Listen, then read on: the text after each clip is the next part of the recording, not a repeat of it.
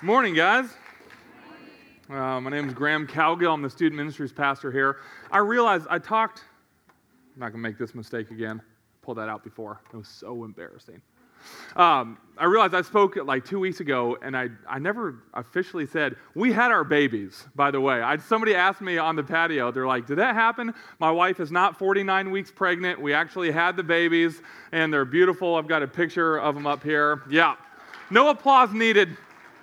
Just want to make sure you guys knew that she wasn't, you know, just toting around a massive 49 week belly. It actually happened. And I know they look beautiful right there, don't they? Goodness gracious.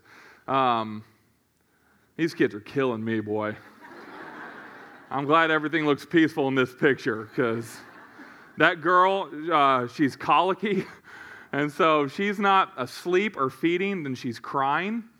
And she has this cute little cry that she does that's the kind of cry that I would make if I was getting beaten to death with a hammer. That's like her default cry, which is awesome for everybody. So, you know, thanks a lot. But I can't complain because of Caleb's message last week when he told us not to. So everything's a blessing. That's great, Caleb. Thanks a lot. Um, before we get started this morning, can we pray? Lord, today, I know we've got a ton of stuff going on. Um, holiday season's coming up. We've got travel plans, we've got things to buy, um, things to maneuver. But right now, in this time, would you let us just put all that to the side? Would we be totally available this morning to hear the word that you would speak to us? Um, our ears are open, our hearts are opened. Speak specifically, uniquely to everybody in here. We trust you. In your name, amen. Amen. Well, last week Caleb alluded to the coming chaos of the holiday season, and it didn't disappoint. Anybody seen the Black Friday videos? It is unbelievable. There's a video where uh, I think it's Walmart, and the doors open, and there's these boxes that are stacked, and there's this mad rush, and people are just tackling these boxes, and they don't even know what's in the boxes, right? It's just, there's this one video in particular where this lady grabs one from a child, right? She doesn't even, what is this? You know, egg slicer. I need eight of them. And people are just going totally bananas. And I'm watching this and I'm like, man, this is rough. I can only watch about two of those before I'm like, this is, this is disgusting. You know, this is really, really tough to watch. And it is, it's disgusting. But it's a group of people who are caught up in the moment, right? And in that moment, essentially what's happened is they have dehumanized the people around them. Right? The people are no longer people, people are obstacles. People are things that stand in the way of you doing what you want to do or getting what you, what you want. And um, I know that we look at that and we say, gross.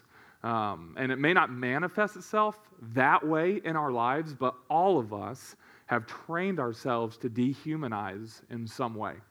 Um, fair warning, this next illustration is a little bit rough. Um, if you've ever seen the movie Blood Diamond, brilliant movie, and in the movie there is this uh, a terrorizing uh, rebel army that's moving across South Africa. It's called the RUF, if you remember in the movie, and they take out entire villages. Uh, this force does, and then they make the children of the villages that they take out become their foot soldiers.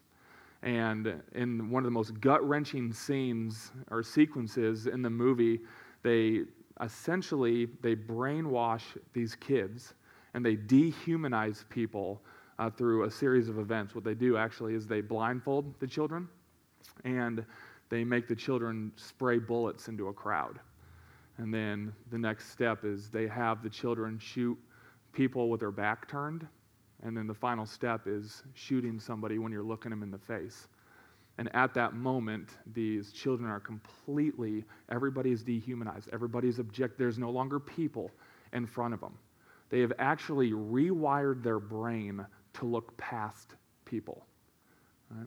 And it doesn't show up to that degree, of course, but in some capacity, I believe that every one of us has trained our brain, has trained ourselves to look past people. We've rewired ourselves to look past people. It's the only way that we can live with ourselves when we ignore the marginalized. Right? It's the only way that we can live a self focused life and we can still sleep at night is if we train ourselves to dehumanize, to look past, to compartmentalize and say that's over there and stay over here. Now, it doesn't start off bad. As a matter of fact, the way that normally starts off, this process of dehumanizing, it starts off because there's a conversation, an inner conversation that happens every time an opportunity to help or to give comes up. And the inner conversation is the should I or shouldn't I? And that's an exhausting conversation. And what happens is we enter that conversation three times in a week and we say, This is too tiring. I'm done. And sure enough, we train ourselves to look past those situations, look past those people. I believe that in the same way that there's been this mental process of dehumanizing, I believe that there are fundamental truths and practices that we can know, that we can do, that will reinvigorate our passion, our appreciation, our love for people. You guys heard the old adage that says, uh, a smooth sea never made a skillful sailor. You ever heard that? Uh, I figured if we were going to practice generosity at any time, it would be in the season where it's the most consumeristic and the most self absorbed. We're about to enter a season that is going to be total chaos and hectic. And I believe that we, as a group of people, are going to come through this holiday season not just saying, Yes, I survived Christmas we're going to come through the season and our hearts are going to be healthier than they've ever been before. That the state of our soul is going to be better than it is now. That God is going to use us inside of this city through the realizations that we have this Christmas season. You know that God has designed you to be generous. God has designed me to be generous. God has designed us to love people. Now, we've gotten screwed up and our perspective has gotten lost and we've dehumanized. But I believe that through this season, we can return to that original design and we can be a people that go out in power very simply by recognizing how God has intended us to live. This is going to be a season of power, not a season of losing yourself or losing your soul. Um,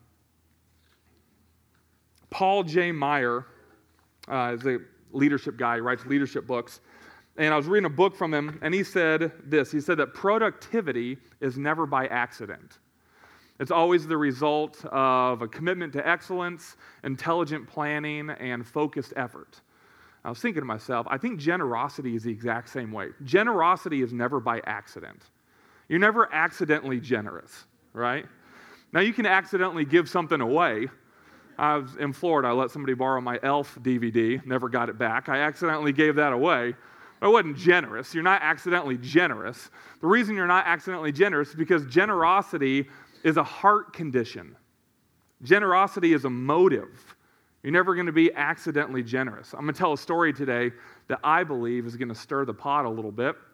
Um, but before I do, I want to say this because I think it's important. I want to acknowledge and I want to make sure that you guys know that God speaks to you just as he speaks to me. Okay, there's not anything special about being on stage or, or having a pastor title. God does not speak to me more than he speaks to you, or, or speak to Caleb more than he speaks to you. And the reason I say that is because we're going to bring up things today, issues and topics that don't have finite do's or don'ts, that don't have absolute shoulds or shouldn'ts. And I want to make it clear that the most exciting part, in my opinion, of a sermon are the things that you can take back and through the week you can wrestle with. You can talk to God about. As a matter of fact, I view that as my role. My role is very simply to bring up topics that you get to talk to God about during the week. And so just know that. Here's the story. A little bit ago, uh, I was in McDonald's and I was reading my Bible. McDonald's and Bible, two favorite things in the world. Come on. And uh, this couple approached me and um, started to talk to me, and it became pretty obvious pretty quickly that they were asking for money. And fast forward, actually, we talked for about an hour and 15 minutes. And uh, the whole time I was, I was kind of trying to figure out, you know, is this legit? Um, determine the validity of their request. And, you know, I'm reading between lines, I'm doing all this. And finally, um, I feel compelled to give them money that they're asking for.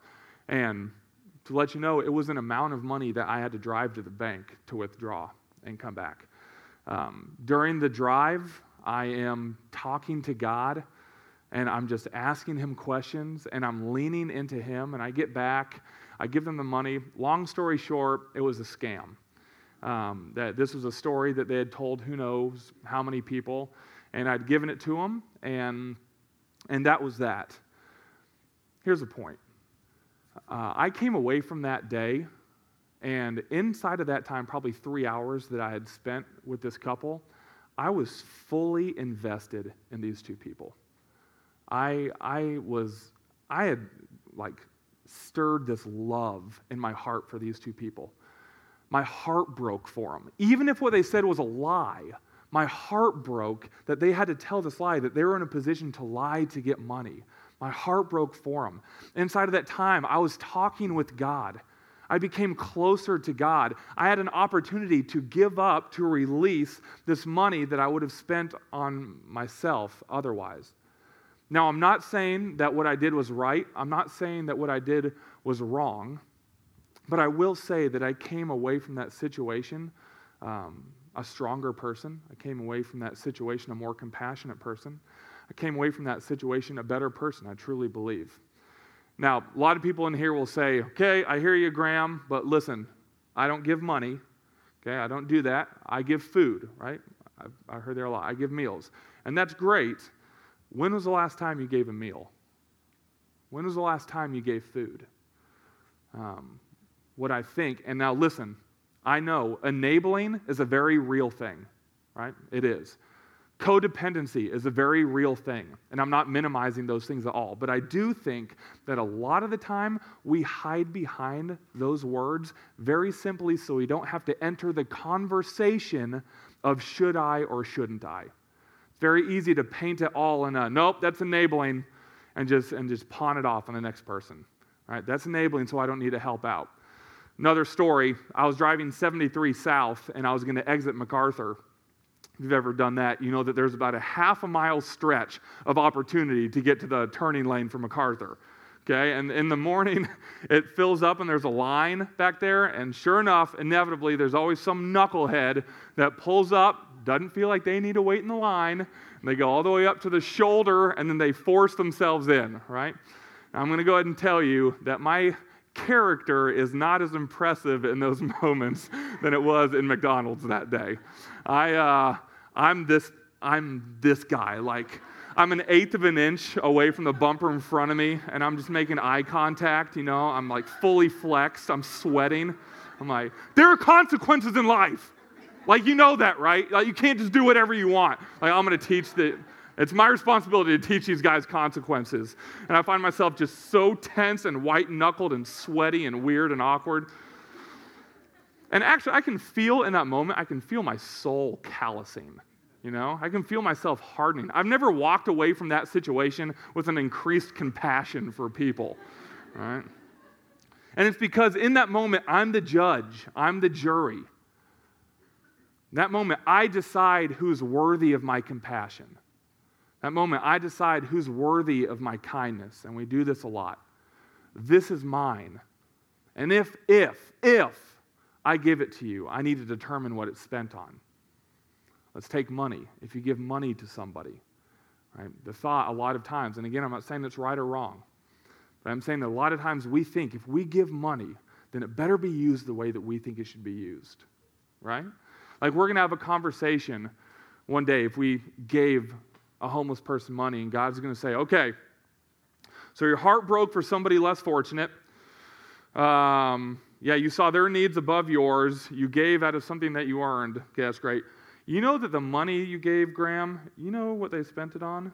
A Twinkie, Graham. A Twinkie. There are no omega 3s in Twinkies, Graham. Okay, that's on you. That's on your head, right? And that's what we think. Or they spent it on cigarettes or whatever.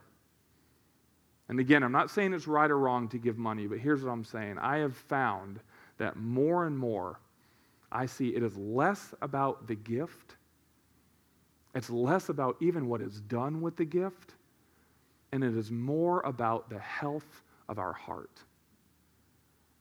It is more about the state of our soul. Ever thought that God may be giving us opportunities to be generous, very simply to strengthen the state of our soul?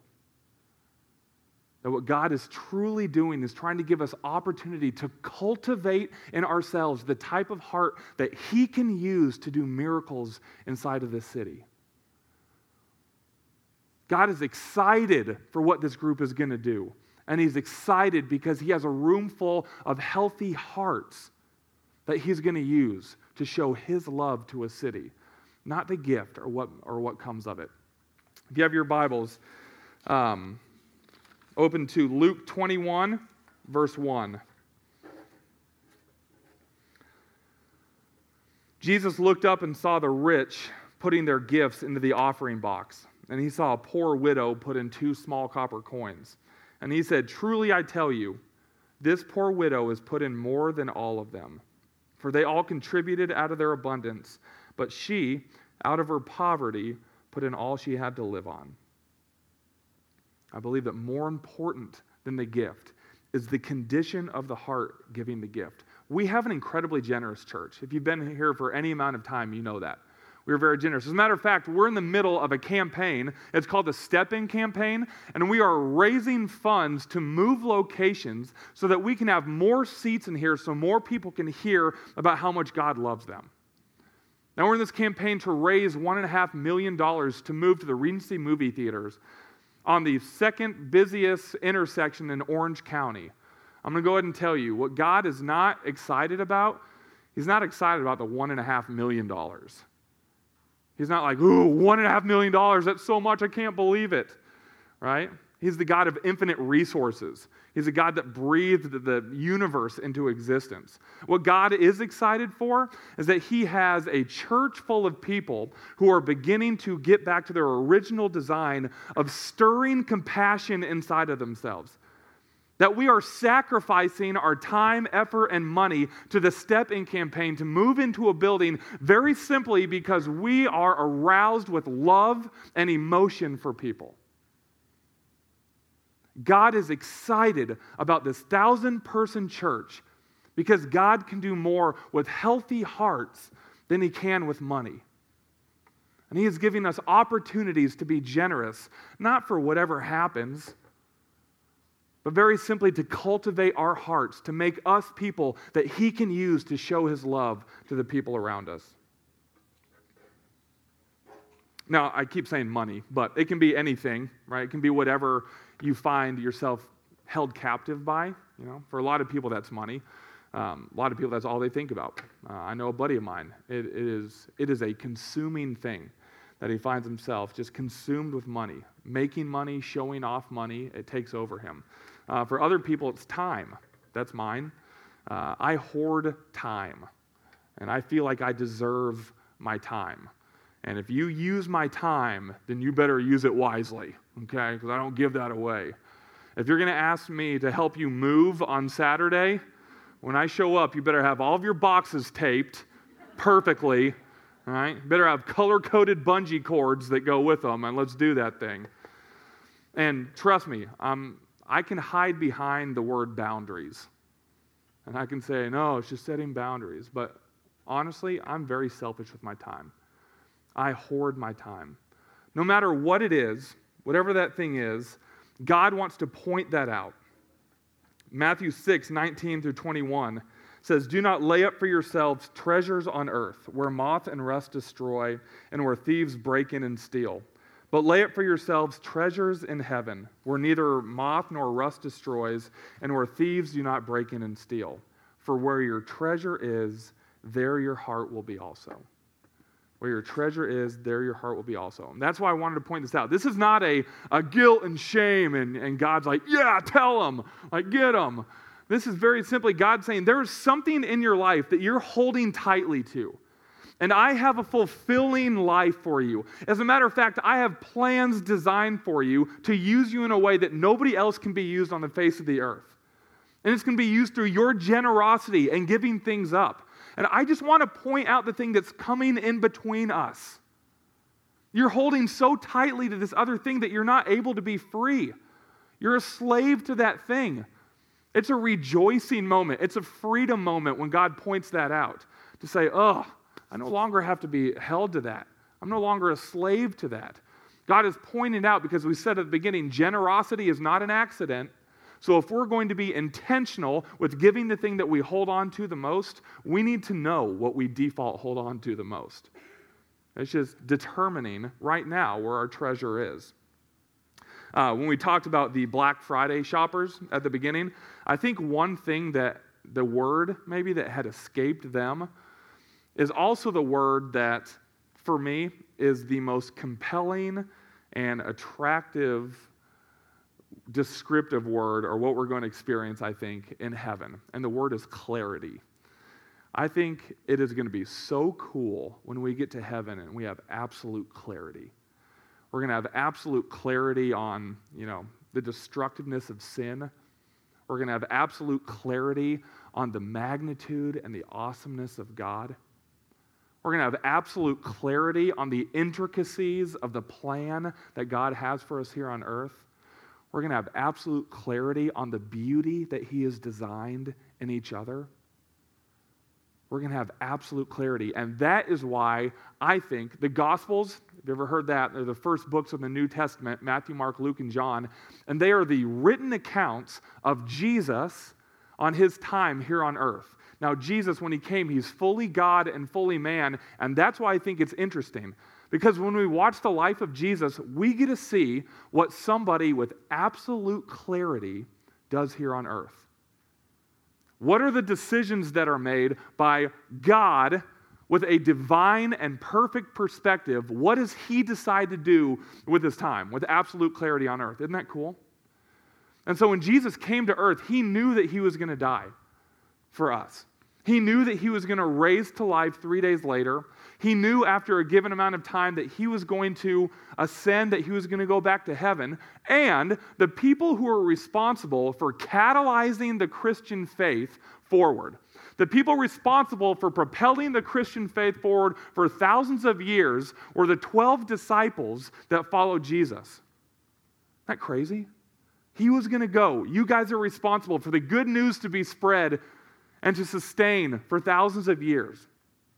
So every time that Jesus has this interaction with the disciples, you know he is maximizing the impact and effectiveness of that time.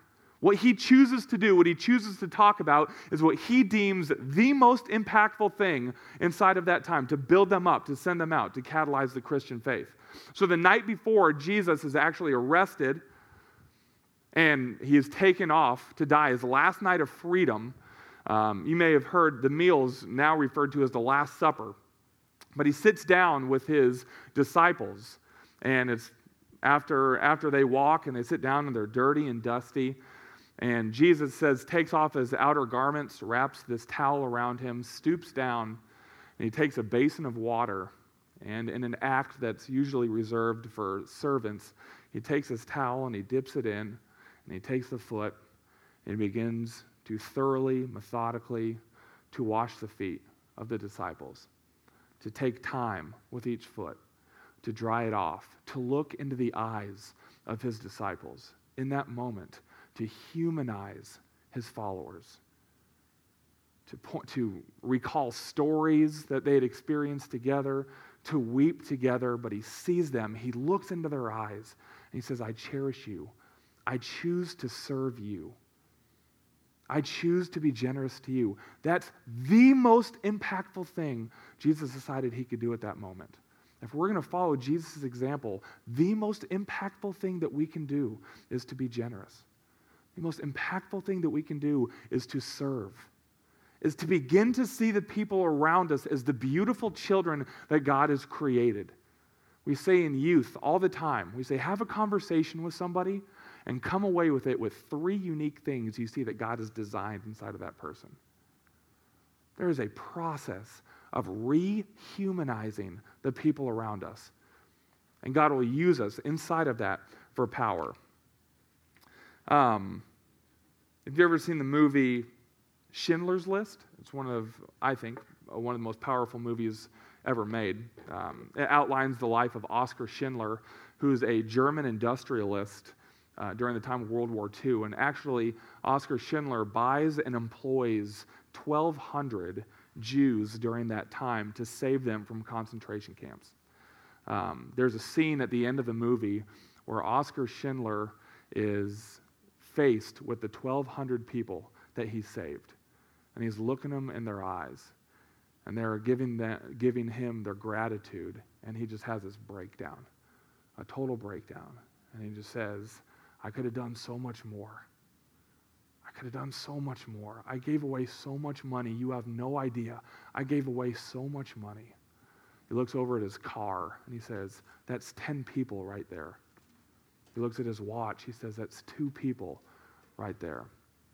And I believe that Oskar Schindler, in that moment, has this divine clarity where more than the things that we can surround ourselves with, he sees the beauty of the people around him. He sees what God has designed here on earth. One day we're going to have a time when we have absolute clarity. And I don't want to look back on the things that I've hoarded, my time and my money and my resources, and then look back and see the hurting people that are around me that I could have made a difference in their lives.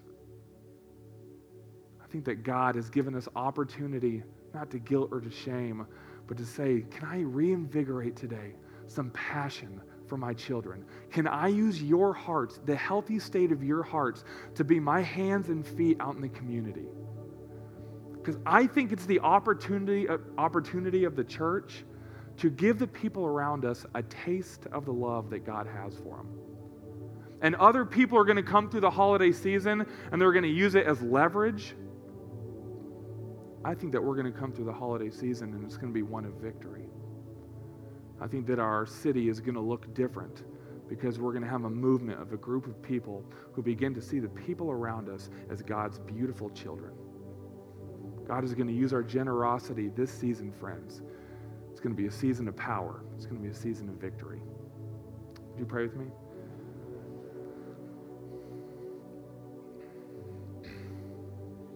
Lord, this week, would you, would you put people in our path? Would you give us the opportunity to stop looking past people, to look into the eyes of your children? to realize that there is a story behind those sad eyes.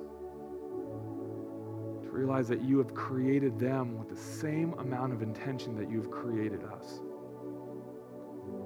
You reinvigorate in our church, reinvigorate in our hearts this sense of compassion, this love? Use us, use our excitement this season to change a city that flies in the face of everything going on in society. That our power would come from being generous, from giving back, because Jesus, you gave your life for us, and we respond to your goodness with our lives. We give freely. Excite our hearts, ignite our passion, allow us to love like you do. In your name, amen.